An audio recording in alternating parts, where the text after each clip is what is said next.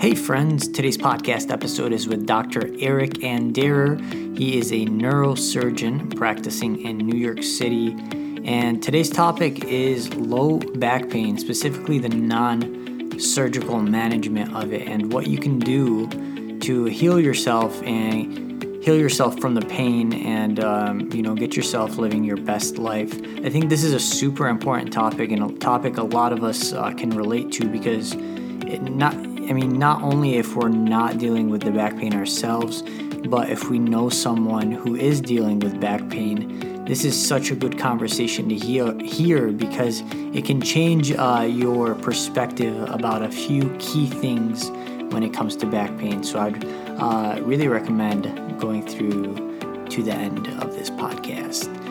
Uh, before we get started, I got to shout out my favorite medical scrubs brand, Medelita, because not only do they have the best quality scrubs of all, um, they also uh, have a really cool way of embroidering your name and credentials onto their scrubs. They have the best, literally, their stitching is probably second to none.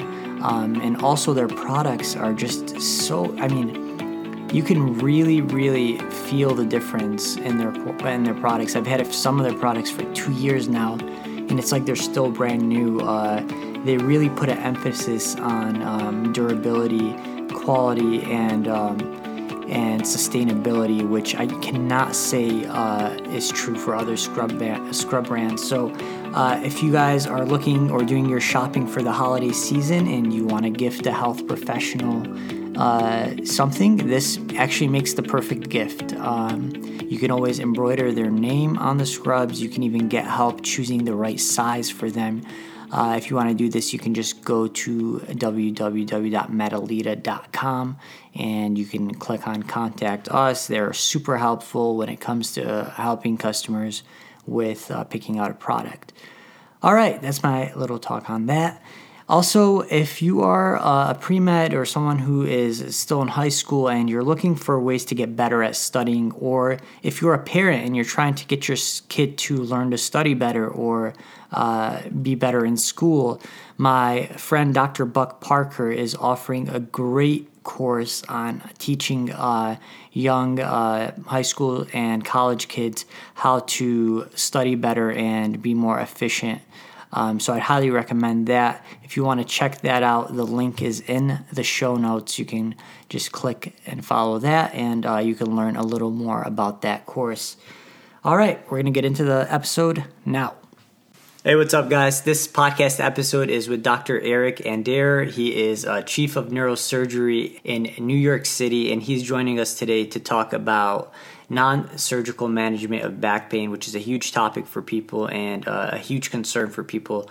Uh, Dr. Eric, is it Dr. Eric or Anderer? Do you go by Anderer? Yeah, Anderer. Yeah, All right. Call, call, me Eric. All right. Super cool guy. I've been chatting with him for a little bit already, and uh, I, am super pumped for this episode because there's so much I want to learn. Um, but Doctor, uh, so Eric, can you give us just a quick background on what you do and uh, what the majority of your practice is like? Sure. So I'm uh, I'm chief of neurosurgery at a pretty busy hospital in New York City. Um, it's a trauma center, um, and so we get a fair number of trauma uh, patients. But a lot of what I do is spine. Uh, so I think my, my my specialty is and I did a fellowship in spine, uh, which was a combination between orthopedics and neurosurgery. Um, I'm a, um, I'd say a little bit older than your average Instagram user. So um, at the time that I was training, uh, spine was, you know, was sort of split. Um, there was the ortho way of doing things, which a lot of times comprised things like, you know, deformity and other kind of biomechanic considerations. And then there was neurosurgery that was more thought to be more like nerves and, you know, uh, spinal cord stuff. Um, and I think that there's a lot of there's been a change in the way that we think about spine pathology and so at the time when i was doing it um, you know it was split but i, I kind of did this thing where i did a fellowship within orthopedics even though i was a neurosurgery resident mm-hmm. so i think that really kind of gave me a broad way of looking at things and um, and so uh, my practice now is like 95% elective spine. And I also take neurosurgery call. Um, and as I said, because it's a busy trauma center, mm-hmm. we do everything. You know, the cranial stuff, the you know, pretty much whatever comes in. Right, awesome. And you, you have a pretty interesting background as well. I was reading through some of your posts on social media, and you used to be. I, I read that somewhere that you used to be in a rock band, and uh, I did, I did. So yeah, so I, I, went to Columbia Medical School, so I was in New York, um, and I'd uh, I'd been a musician for a long time. My mother's a musician, so uh, it was it was funny. It was one of these things where I was a classically trained pianist, and then at some point I was like, I want to play electric guitar. And my parents were like, "Well, that's fine, but uh, but you have to give us a concert first on the uh, on on your the, my mo- my mother's old acoustic classical guitar." Yeah. So at that point, when I did that and, and showed some proficiency and interest, they bought me an electric guitar. So anyway, so I did that for a while. I played, and then um, I ended up hooking up with a couple of other medical students at Columbia, and we started off just doing talent shows. You know, just uh-huh. kind of like writing writing songs and making fun of our classmates and our teachers and that, that kind of stuff. yeah, that's um, always then, fun. Right, right, exactly. and then for yeah. some reason, we just decided, you know, why don't we take the show on the road? So we, we it started off with literally just me, one of my buddies on a drum machine, and one of us playing guitar.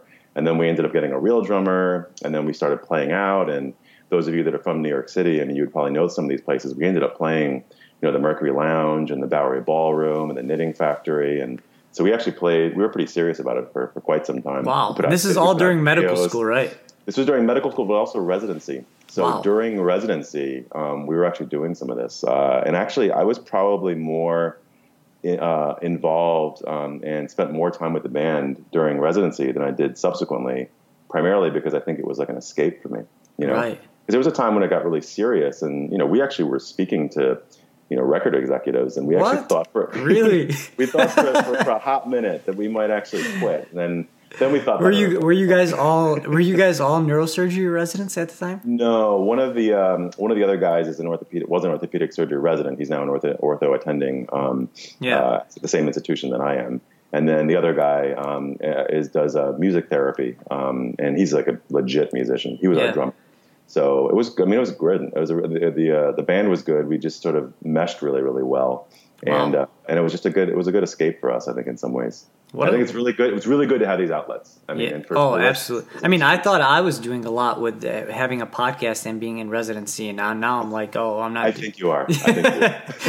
this, this, is a lot of work. But I mean, that's a pretty cool title, neurosurgeon slash uh, rock star. If only it were true. want to want to be rock star is probably more like. Well, so, so, so it's really cool now. What I I mean, I, I guess that kind of gives me a look into your personality as well because you you have like an open mind. I guess you're pretty open minded about things, which kind of says a little bit about the way you're practicing right now. And uh, sure.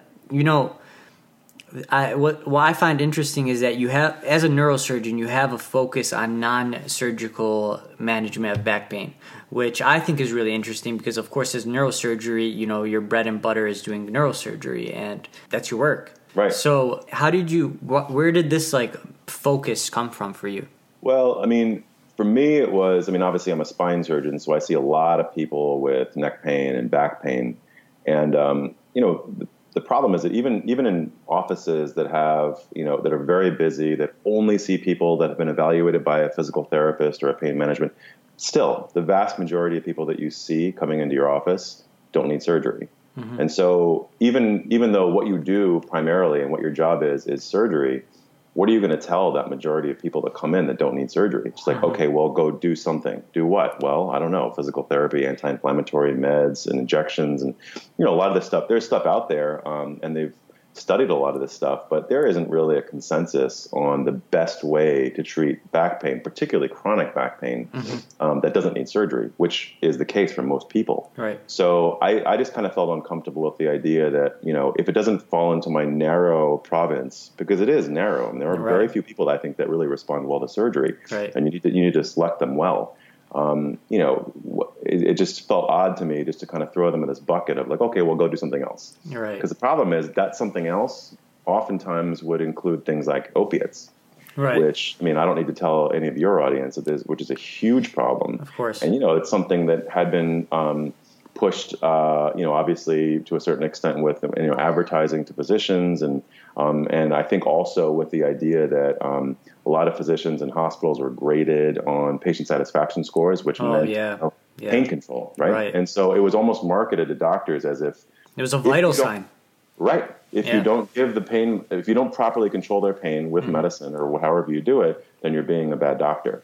Um, and you know, I think that there are a lot of well-meaning physicians that gave opiates um, to people thinking they were going to help them, and this ended up causing a legion of addicts. Right. And so, I think we're all a lot of us are coming to the realization that that's just not the way to treat any real any chronic pain, but particularly you know chronic back pain, which is you know sort of what I do. Um, so anyway, I mean, I you know I wanted to basically a avoid opiates, and b have something to tell the majority of people that come into my office what Right. to do. Um, so uh, I, I've always been you know sort of into exercise and other activities and you know um, playing sports and you know I did that in college and all. So it's something that I that I've always been interested in doing um, and I think that it's something that needs to be studied. So I kind of got into to yoga um, and I also think things like Pilates and swimming and other core strengthening activities are good. Um, but the thing I like particularly about yoga is the combination of both the physiological aspect so core strengthening, holding poses, actually being in somewhat uncomfortable positions that you have, actually have to, have to have your body adapt to. Um, and then the psychological, the meditative aspect, because I think chronic pain Oh, um, yeah. is, is as much psychological as it is physical. 100%. Um, so that, that's the reason why that modality in particular, I think, appeals to me. But there's a lot of modalities out Yeah. there.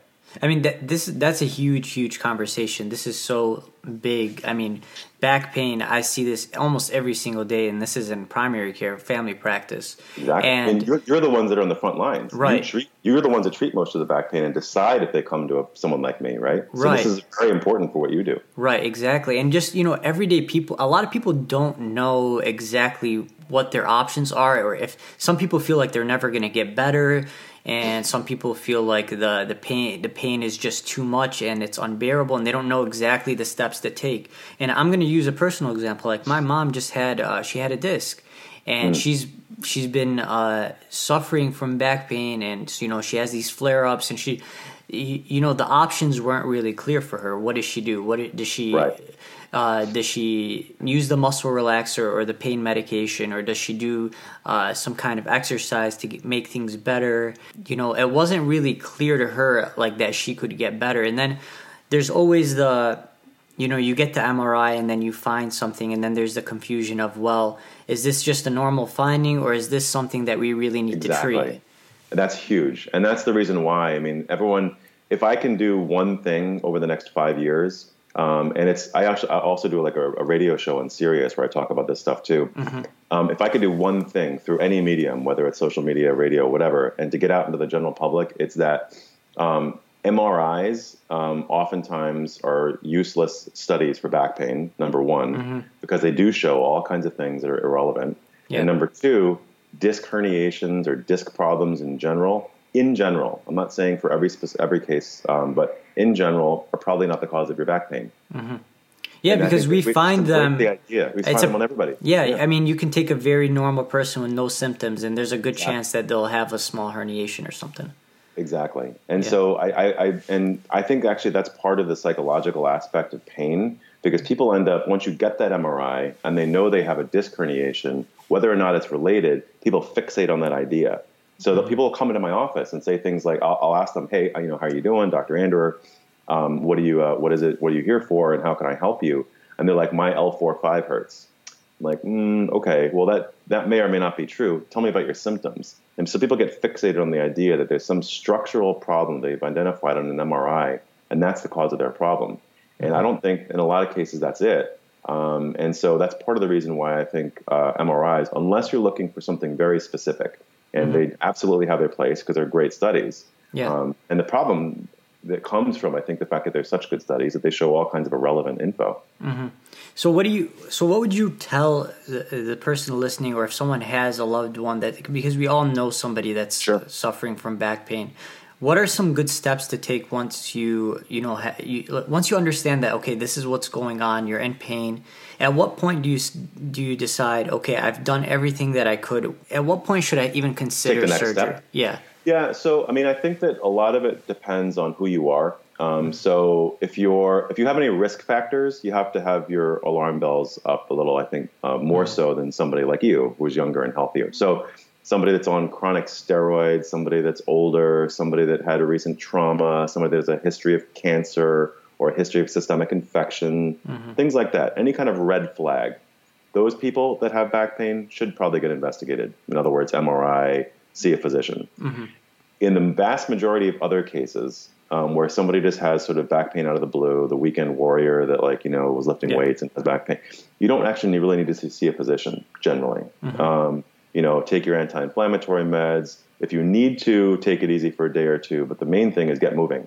I think the old paradigm was you have back pain, you throw your back out, you mm-hmm. lay in bed for a week. Right, and that yeah. really is it's counterproductive. Yeah. The, the, the, the thinking now is you got to get moving. And the people that tend to do well longer are the ones that get moving sooner and get back to their daily activities sooner. Right. So that that's it's almost that's, counterintuitive for people.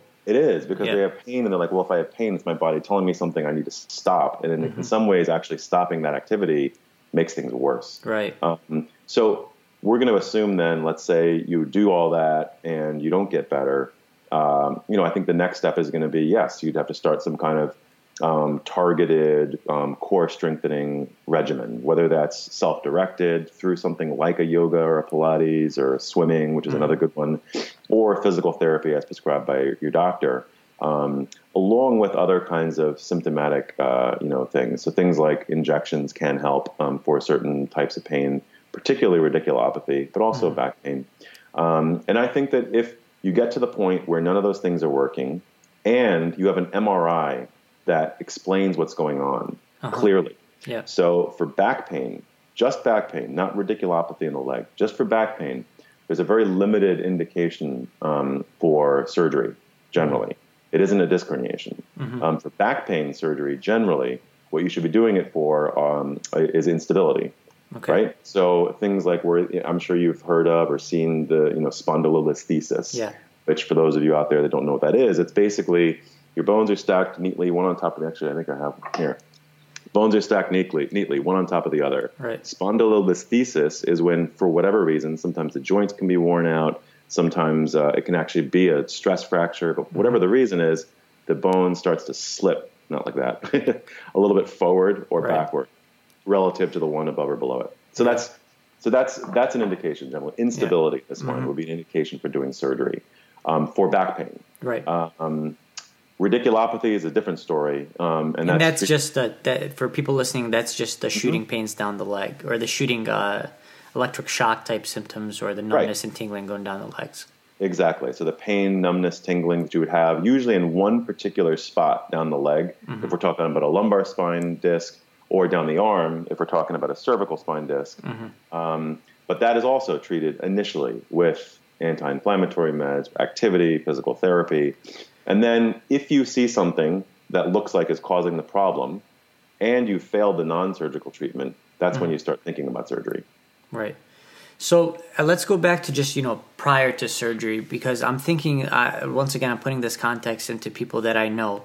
Uh, so what do you what do you try to educate patients on uh, in terms of getting them to understand that this is you can take control of this and this is fixable through you know you ju- just doing the exercises every day and you can get back to your normal functioning right. and not be in pain what do you try to how do you kind of get that message across to people and what ways do you it's, do that it's hard because i think a lot of times when people have the pain um, they it's, it's almost like they come to your office um, and think that there's something about them that needs to get fixed, something mm-hmm. structural. Yeah. So they say they're almost disappointed sometimes when I tell them you don't need surgery. Yeah. Because um, they're like, oh well, I thought that I'd just come in and you'd fix something up. But what you said, you said um, something I think which is exactly right. Um, you said take control, and that's and that's I think what most of this is. Um, yeah.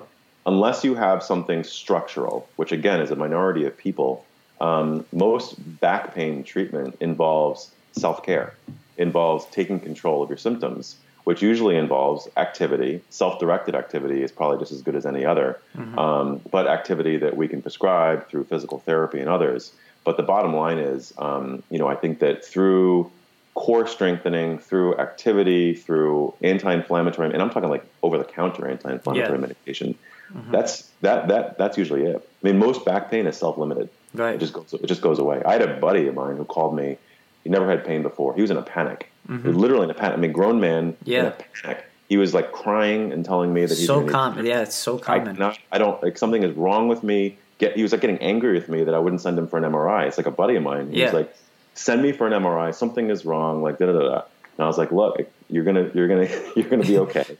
Just go take some anti-inflammatory meds and start moving again. You right. do yoga, get back into your yoga class. Right. Now mod- modify a little bit. You're not gonna do in headstands right. day, but you know, modify. Any any warning signs though if someone does have the back pain? Like I know there's a few that we uh, that we look out for, like the sure. cauda equina kind of symptoms. Just to mention for people in case anyone's listening of or course. has that. So again, so uh, uh, just to go over those red flags again, because I think it is important. If you have a history of uh, chronic infection, chronic steroid use, like for things like you know, let's say asthma, mm-hmm. Uh, you're older than 55, you had a recent trauma, you have a history of cancer any of those things with new back pain, you should see a doctor. Mm-hmm. Okay, so those those are the main things. Mm-hmm. Now, back pain associated with, let's say, leg pain, or even worse would be like a foot drop.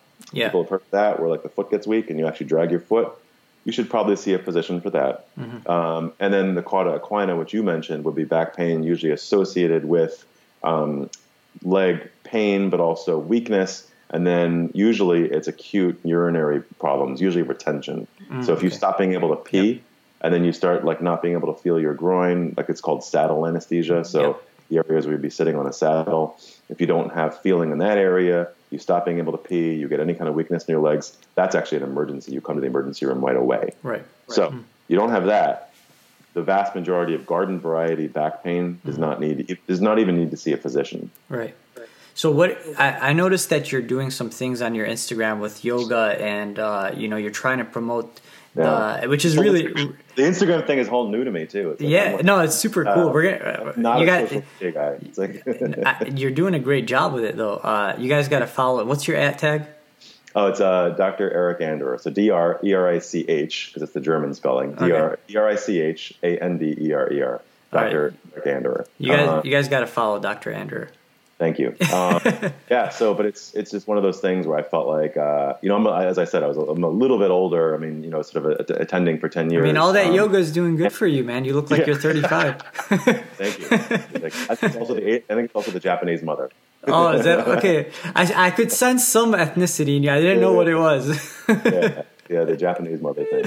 Um, but uh, but yeah, I mean, I I, I felt like um, you know obviously people are getting information from Instagram, um, and Instagram is this, big, you know, it's like the wild west, right? Mm-hmm. So people are out there putting on all kinds of things. But, you know, it's great, right? I mean, yeah. particularly when you want to look up recipes or look up design ideas and all that. But you know, there's um, I think a little bit more um, there's a little bit more danger when it comes to basically disseminating kind of medical information that oh, people yeah. would part um, and potentially, you know, sort of you take as advice. Mm-hmm um, and so I think we just have to be careful as physicians in how we do that and yeah. how we present ourselves.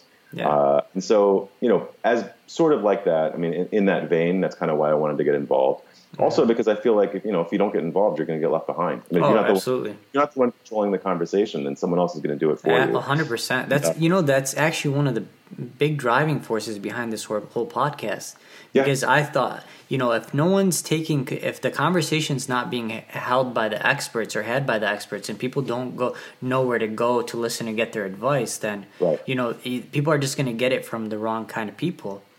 Right. and I just had this whole rant the other day about the uh, the anti-vaccination movement and all that thing. That's although, I mean, it was driving me nuts because I was right. just like, I mean, just like bloggers online with no with like a high school degree that suddenly started uh, eating uh, vegan and doing some yoga suddenly feel like they can tell the, the masses what to do and without right. any information without any like proof or expertise behind what they're saying and it's that's the whole thing that that's what's going on right now like this virality of information mm-hmm. and people uh, people are confused i think so i'm trying to put the power back in the hands of the experts like yourself you know you, you've been doing this for 10 years you went to school for god knows how long. You've you did seven years eight years of residency? Yeah seven seven years of residency uh, enfolded year of fellowship and yeah four years of med school and all that. So, yeah, yeah, and you've had or, i mean if anybody knows about this conversation it's you but hey guys thank you for tuning into the podcast. We're going to just take a second to talk about this great promotion from our sponsor Medelita. they know what it's like to have a hectic schedule and not very much free time. That is why they are offering a free at home try on. So if you're not 100% sure of your size or your style, you can easily order multiple things from their website at medelita.com. You can try them on at the comfort of your own home. You can keep what you like, return what you don't like, or if you want something embroidered, you can have it sent back to get it embroidered. This is all done with shipping covered by Medelita, and this is 100% risk free. You can also get an additional 20% off by using the discount code Beyond Medicine 20. Now, back to the episode. So, uh, I want to take the I want to take the focus back to the to the oh yeah the yoga to, right to the yoga and the because Yeah. I want people to walk away with something that they can re- really feel like they can start implementing into their lives and feel like they can Sure. start getting better because uh, I feel like that's impo- because when they hear it coming from from you uh, you Mm-hmm. know that is that holds so much weight because their doctors are telling them uh, they're people the thing is you can get 10 different opinions from 10 different doctors Right. right Right, right, right. and it, I, I think what you're doing is so great because you're really empowering people because you hold so much you know authority and knowledge and expertise behind you that people trust you Well, I think I think that's true to a certain extent. But the, what I really want to do, honestly, is put pow- power back in people's hands. Right. Because I think part of the problem with being, and this is not a necessarily a criticism of Western medicine, but like one of the issues with intervention intervention based medicine in general, and we are very good um, in in terms those of us in Western medicine at intervening at you know sort of uh, altering a disease process once it's once it's taken hold. Where I think that we fall down a little bit, and you're probably more sensitive to this than I am because of what you do, um, is the fact that I don't I don't think we're quite as good about prevention and maintenance. Um, you know, and I think and it's becoming a, a more of a focus now as it should be. Definitely. But the thing is, a lot of those principles, those are Eastern medicine principles. I was, you know, I Um, was just gonna go to that. Just Yeah. so so great that you mentioned that. Yeah, hundred and, percent. and and that's and it's been done like that for a long time. So I think that there is. I mean, I, I don't think you're going to be, you know, curing cancer with hyperbaric oxygen, right, or whatever, or like you know, so, or you know, Tai Chi or something. Right. Um, however, um, I think there's a lot of things um, that need to get treated. Uh, and probably need to get treated not on an intervention-based um, basis. You know what I mean? So Mm-hmm. I think that where medi- where Western medicine has its holes, um, we can plug them with principles from other modalities and other systems. Exactly. And that's why I think you know a lot of, I mean, honestly, Reiki, um, a lot of other kind of Eastern modalities, I think have a lot to to to to contribute to the conversation, and that's kind of why I got interested in yoga. You know, because I I'm- really do think it's been it's something that that is uh, that's beneficial for not just back pain but all kinds of other other illnesses. I'm really, I'm really actually, I'm really glad that you mentioned that because there's this conspiracy that you know if you're not 100% a- a Western evidence-based medicine, that you're a quack or you're not, you're not Right. uh, you know, whatever. But Right. you know, there are Eastern medicine has been around for thousands of years, four, Exactly. five thousand years, and it was. And if you put that in perspective, I mean, nothing is going to be around for thousands of years that wasn't doing at least some good. Right. No, I, I totally agree with that, and I think that. Ju- and the reason why is because it doesn't necessarily fit neatly into Western medicine paradigms, mainly because there hasn't been data generated about it. So the only thing that we can do as Western medicine practitioners is generate the data. You know, so I'm for I'm, I'm actually working with um, a very prominent um, uh, Ashtanga yogi to actually de- generate data. Like we're going to develop a you know a basically a way of treating chronic back pain um, and uh, and essentially study it um, and study it against the usual non-surgical treatment of back pain and sort of show what it does. I mean, I, I theorize that it's going to be better than the, the, the usual non-surgical treatment, but the bottom line is this will add to the data set. So it'll inform the conversation, and so it'll add legitimacy in the eyes of people that need to be converted, which honestly are Western medicine aficionados.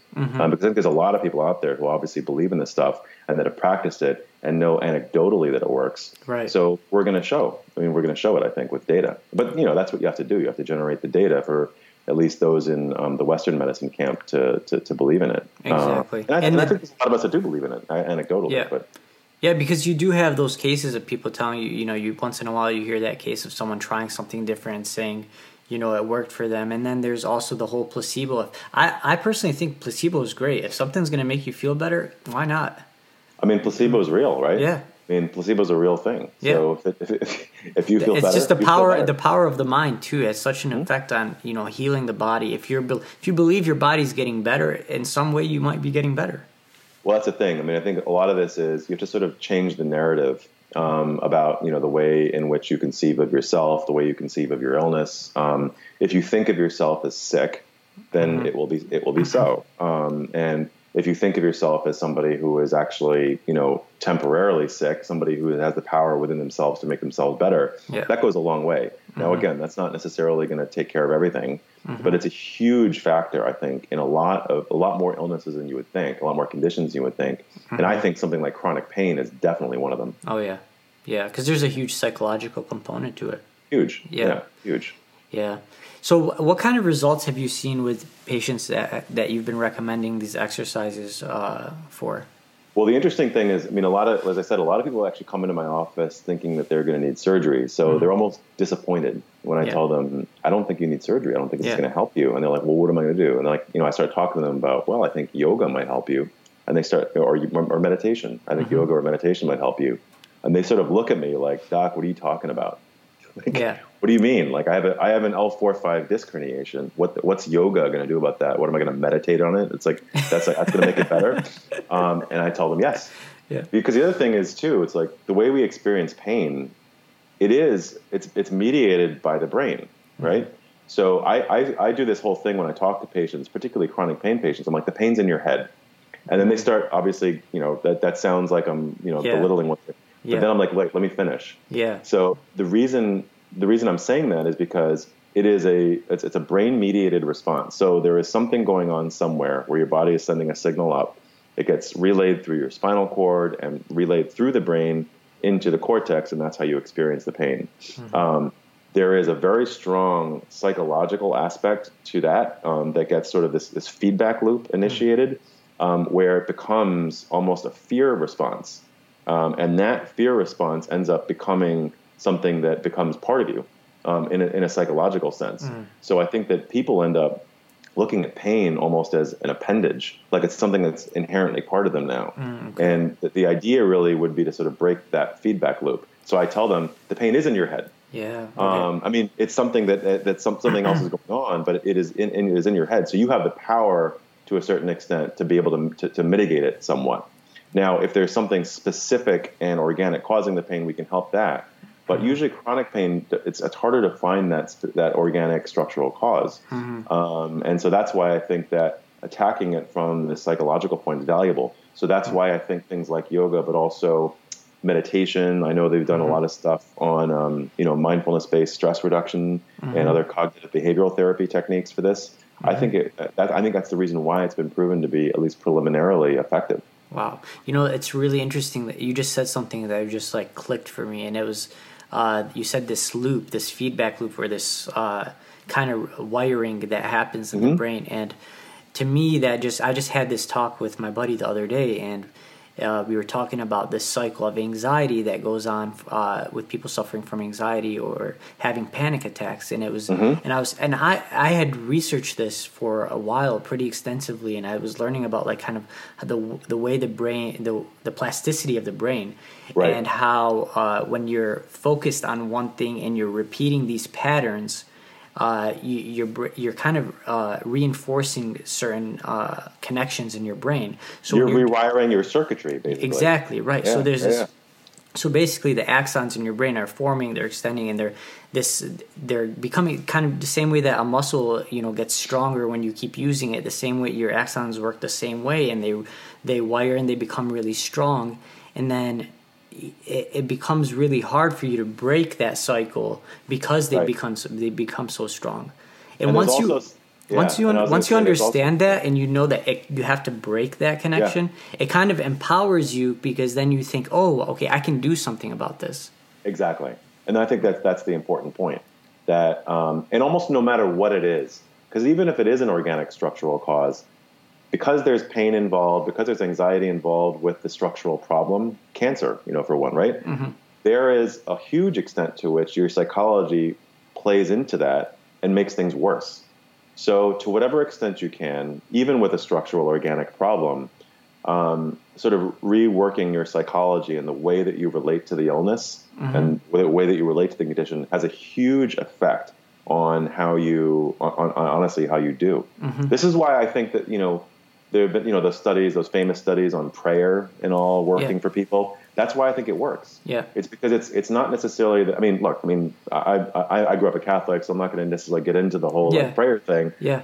Um, you know, that that's a separate issue. But Mm-hmm. I think that just by focusing on something psychologically, I think there is something to that. Mm-hmm. Right. Um, and there's something to breaking that psychological feedback loop that gives people anxiety, Mm-hmm. that makes people feel worse about their condition, and then ultimately causes somatic, you know, body, you know, type of responses. Mm-hmm. Um, so I think that there's definitely something to it. Yeah, and there's research on that too. Like you said, you know, it, there's research showing that people that practice uh, or a certain religion or faith doesn't matter what it is, they end up living healthier, Exactly. longer lives.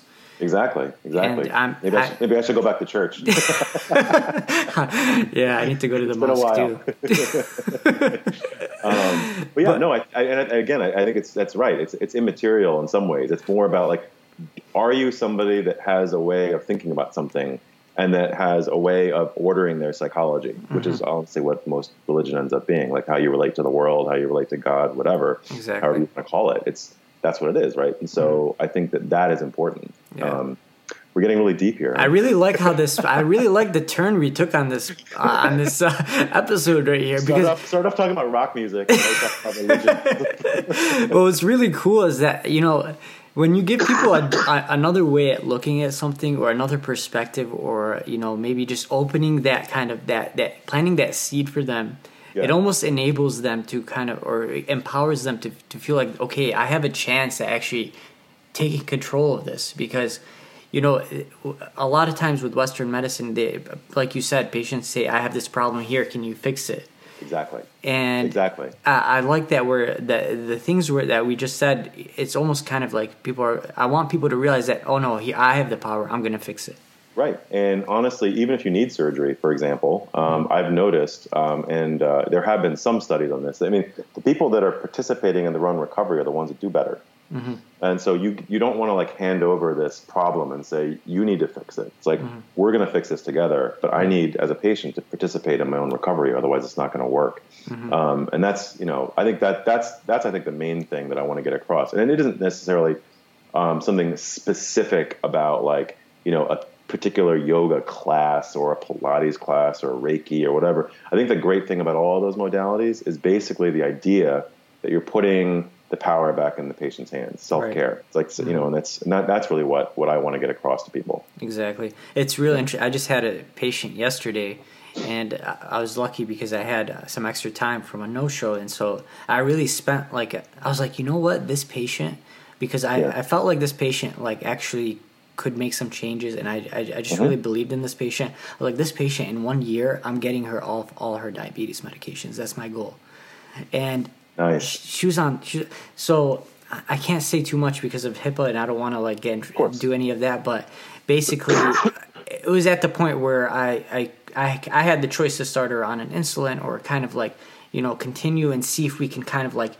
mm-hmm. re if i could get that point across to her to really see i, I wanted to see like how willing she was i was kind of gauging her interest like i want, I want to see how willing she was or how far she would go mm-hmm. to do what she needed to do to, to bring those to bring her levels down. Yeah. And I, I when I got that vibe from her, I was like, oh, we're gonna do this. We're gonna get this. I'm like, that's my goal. I'm like, listen, I'm invested in you. I, I want to see if we can get you off these meds, Yeah. and uh, I want to see if we can get you feeling better. I explained how you know how if she does what I'm telling her, you know, basically I try to get people on a paleo kind of uh, diet or you know to eliminate some some carbohydrates and eat a little healthier. Even talk sometimes about intermittent fasting. Um, and so I really like. I was like, she could t- when she left. She's like, "You're you're such a good doctor. You're this and that." And only be. I honestly, most doctors know a lot more than me. I just spent the time and believed in the patient and You got empowered. her, yeah, and empowered her. And she felt like I was the best doctor in the world because I did that. And that, and you know, one year from now, that's my goal. I want to have her off the medications. Yeah, yeah. Well, that's uh, you know that that's basically the first principle of customer service, right? Mm-hmm. I mean, uh, empower the customer, the patient, to feel not only like they're right, that but that they're being listened to and they have the power. Yeah, Uh, exactly. That's what, and that's what it is. I mean, Exactly. what it is. Yeah. And it isn't just a technique. I think it's a reality, right? I mean, Absolutely. um, you know, I think the good thing too about um, you know what's going on now because I think there's a lot more interest in these kinds of modalities and other you know things like the yoga, you know, Pilates and other you know sort of non-traditional uh, treatment modalities is the fact that people are now trying to generate the data. I mean, mm-hmm. to the extent that now, right, the, the ACP guidelines have changed um, with regard to how they treat chronic back pain. So now the it's, it's out there for the uh, the American College of Physicians that they should be considering like yoga is in there. Yeah, yoga yeah. is now in there for chronic back pain. Um, and uh, you know, again, not specifically shilling for yoga. I mean, mm-hmm. but the point is that there's other sort of non-traditional techniques that are being considered as primary treatments for back pain rather mm-hmm. than you know what had been traditionally done, which is you know opiates, medication, mm-hmm. um, you know really inactivity, uh, and so I think that's kind of important, and I think it's just important for us as physicians to be involved in the discussion to kind of continue to generate the data to make it to, to make it more mainstream. Absolutely, that's super important. Yeah, yeah. Um, I had another question, and that was, uh, you know, for a patient that's maybe like overweight or has like multiple things going on, and not like not the person, not the ideal person, or not the person you think of who does yoga typically. Mm-hmm. And you, you want them to get started, or they're even kind of like, yeah, but look at me, like I, I can't really do yoga. I'm fat and I'm overweight. Like they don't have that so, confidence. What do you tell them, or how do they get started, or send them to yoga? Okay, I mean, so just like a beginner's course oh, yeah. or something to oh, start. No, there's all. I mean, it's for everybody. Yeah. I mean, it's not like or or I mean, or even Pilates or some, or just something where they can just start uh, start small. Mm-hmm. So I'll tell them, do you have a gym membership? Mm-hmm. You know, just uh, join one of your classes in the gym, like you know, aqua therapy or something, mm-hmm. just to get started, to get moving. Um, but the honest truth is that for um, for the vast majority of these, um, particularly these modalities that involve core strength, uh, a lot of these teachers, um, you know, are people that know a lot about anatomy. Mm-hmm. And so, what I'll usually tell people is, if you join a yoga class, for example, um, mention to your teacher that you have an issue, mm-hmm. and uh, you know, can I have a disc herniation, or I have, you know, whatever, you yeah. know, neck problem. Um, can you modify for this? And if the teacher doesn't really inspire confidence uh, in terms of you know their ability to do that, mm-hmm. um, then leave. Um, right. But I would say that the, the majority, of, I mean, all the yoga teachers that I've been involved with, and I've had, a, I've, I've been involved with a few of them who I think are, I mean, amazing. They know a, a ton about anatomy. Yeah. Every yoga teacher that I've been involved with has done a dissection, like oh, the wow. same dissection that I do in medical school with cadaver. Really? Wow. Um, yeah, every yeah. single one of them. They're and they're um, so they, they they know a fair amount uh, mm-hmm. about functional anatomy and about um, you know and about structure. Mm-hmm. Uh, so you know, it's the kind of thing that I think that, like anything, I mean, if if you don't get the idea that they know what they're talking about or that they're able to modify, then don't go. But the majority of them should be able to do that. Mm-hmm. I mean, I, I, I started doing these uh, these videos with um, with another with a yoga teacher named uh, Ariel Kiley. Mm, okay. uh, it's great, and she, uh, you know, we basically went through just one technique about how to treat one problem within, let's say, the spine axis. Mm-hmm. So I would say, you know, low back pain, uh, how do we do this? And so she'll come out and be like, okay, well, here's a good stretch and a pose. And I do it with her and my scrubs and all that. Yeah. So these are you know, one, a couple of videos that are on my Instagram. Um, and, uh, and it will actually just take you through something to, you know, and like I would say, well, I'm feeling it here and this is interesting because I, you know, because uh, I'm not really like a, a, a, you know, an expert yoga practitioner. Mm-hmm. Um, and so, uh, but there are things like that that can be done. Um, and we can just demonstrate little techniques like that. That's super cool. Yeah. Nice. Yeah. Do you, do you, are you aware or do you know like kind of how the any specific exercises or yoga poses or anything that people that re, that you find really help with kind of like the low back pain? Yeah, I mean, I uh, again, I'm not really a, an expert yoga practitioner, so I don't mm-hmm. want to like lead your uh, listeners astray necessarily. Mm-hmm. Um, I think that you know the, the best thing to do would be just to join a class um, of some sort, and uh, and most classes should be able to modify and start with beginners, and most of it is just you know kind of getting the poses down, getting the basic, you know, sort of uh, flow and um, you know the the, the the, the sort of the rudimentary poses down because um, mm-hmm. um, the vast majority of those are not going to aggravate a, a, major spine problem. Mm-hmm. Now, if you're going in there and they're having you like stand on your head the first day, then I'd yeah. say probably probably not the best uh, the best uh, you know idea for somebody with a with a spine issue. Right. But you know the most beginner classes and pretty much any yoga class is going to mm-hmm. walk is going to have an ability to accommodate beginners along with more intermediate or advanced um, people. So mm-hmm. I, I, I would just say just just you know take a take stock of your surroundings and make sure your teacher seems like they know what they're doing. Yeah. Do you do you find that uh, people that have done this and stuck with it have really had some significant improvement?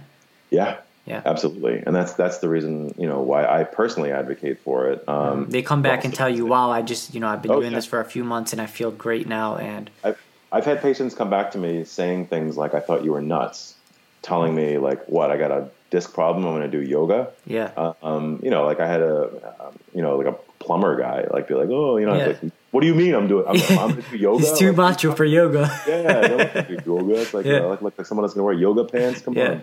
But they, um, you know, came back and was like, I'm better. Thank you. That's You know? amazing. So it works. And again, that's anecdotal. Yeah. Um, but I think that if we put enough of those stories together, um, do the studies on it, generate the data, you know, I think uh, I think it's going to show something positive. Wow, that's incredible. Yeah. I'm I'm excited to hear. I'm telling my mom to listen to this episode. Yeah. Have, have mom do some yoga. Yeah, she's been doing some exercises. Yeah. Yeah, Well, Yeah, so it I'm isn't proud of honestly, her. it's not it's not specifically yoga. It's pretty much anything that, that the patient's comfortable with doing. Mm-hmm. You know, if they're somebody that likes to swim, I, mean, I tell them, great. There are Mm-hmm. aqua therapy classes you can take, um, which I think are great too because they're very very low impact. And buoyancy oftentimes does require core strength. So swimming swimming is great. Um, Mm-hmm. Yeah. You know, there are certain types of. I mean, honestly, even even there are certain. I mean, if you're a much more active person that's got some back issues, Mm-hmm. there's certain like high intensity interval training that work actually on core as well. Oh, yeah. Now, that comes with a big caveat because you know there's a lot of issues with, with that as well. I mean, you don't want to be deadlifting if you're you know having back pain, but um, you know the whole like plank position, being in a you know the the sort of the the giraffe thing that they I forget Yeah. what it's called, like you know being in in um, you know the uh, in uh, the shoulder activation position. A lot of that involves core strength. Um, Right. So there's a ton of modalities out there. It's just basically the idea is you want to focus on the support muscles of your spine, which isn't just your abdomen. So it's not just people think of core as like, oh, that's my that's my belly, right? Right. No, it's it's your belly, but it's also the paraspinal muscles in the back, the posterior paraspinal muscles. It's the pelvic muscles. Mm-hmm. It's this whole basically it's everything that kind of centers you, Right. and that's what you need to work on. Right. Awesome. This has been great. This is oh, awesome. I feel like I hope so. I hope someone listening here actually is going to be affected by this. So, I'm, Yeah, it's great. Yeah, awesome. Thank episode. you for having me on. I'm gonna Yeah. I'm gonna do some yoga after this. I think. yeah, me too. after I, after I feed my kids. yeah. Yeah. I like to I like to ask our guests uh, at the end of each episode what going beyond medicine means to them, and I mean this whole conversation is just way beyond medicine. So, but if you could sum it up in uh, one or two sentences, what would you say? Well, I think a lot of it in, in, involves thinking outside the box, getting creative, and being collaborative. Um, and I think we touched on it before. Um, there was there's a sort of this insular idea that we're all in our silos. We are the Western medicine practitioners, and these are the Eastern medicine practitioners. They're the quacks. We're the ones who know what we're doing. Um, and they similarly think that you know we're the ones that are all like pharmaceutical company shills, and we're the ones that just want to cut and all this. And you know they're both right and they're both wrong. Yeah. Um, and so I think the main thing for us and the main thing for getting towards what you can call, let's say, like a unified theory of medicine would be to take the good aspects of each, because we both have holes in, in our particular philosophies, and and work together, collaborate, take what's good about both, and uh, and use them. Love it. Awesome. Thank you so much, Erich. It was a pleasure Oh, talking with you. Where can people connect with you uh, besides your Instagram, or if even if someone's in New York City and wants to check you out, or you know learn more about what you do? Yeah, I mean, I'm, I'm very easily Googleable. Um, you know, so do- uh, Dr. Erich Anderer, if you want to come see me as a, as a patient, you can reach out to me through there. Um, you know, uh, Instagram is one way of doing it. I'm on Facebook. Um, uh, my, the way I spell my name is, is a little bit uh, odd, so it's E R I C H uh, A N D E R E R, which also means there's only one of me out there. So I'm, Nice. e- I'm, easy, I'm easy to find. Good marketing tool. Yeah, yeah, yeah. Awesome. Thank you so much. It's been a pleasure. I really appreciate it. Thanks, Rami. Yep. Hey, podcast, thanks for tuning in. I hope you enjoyed this episode and I hope we brought you some practical, good advice that you can apply to your life. Guys, if you could please do us the favor of sharing this, telling people about it, leaving us a comment, subscribing, all that will help us grow and will help us spread our message. Also, if you would like to support our podcast, you can go to our website and click support and it will help us grow this podcast and continue doing what we are doing and bringing you more high quality guests like the one you just heard. Thank you guys. Peace.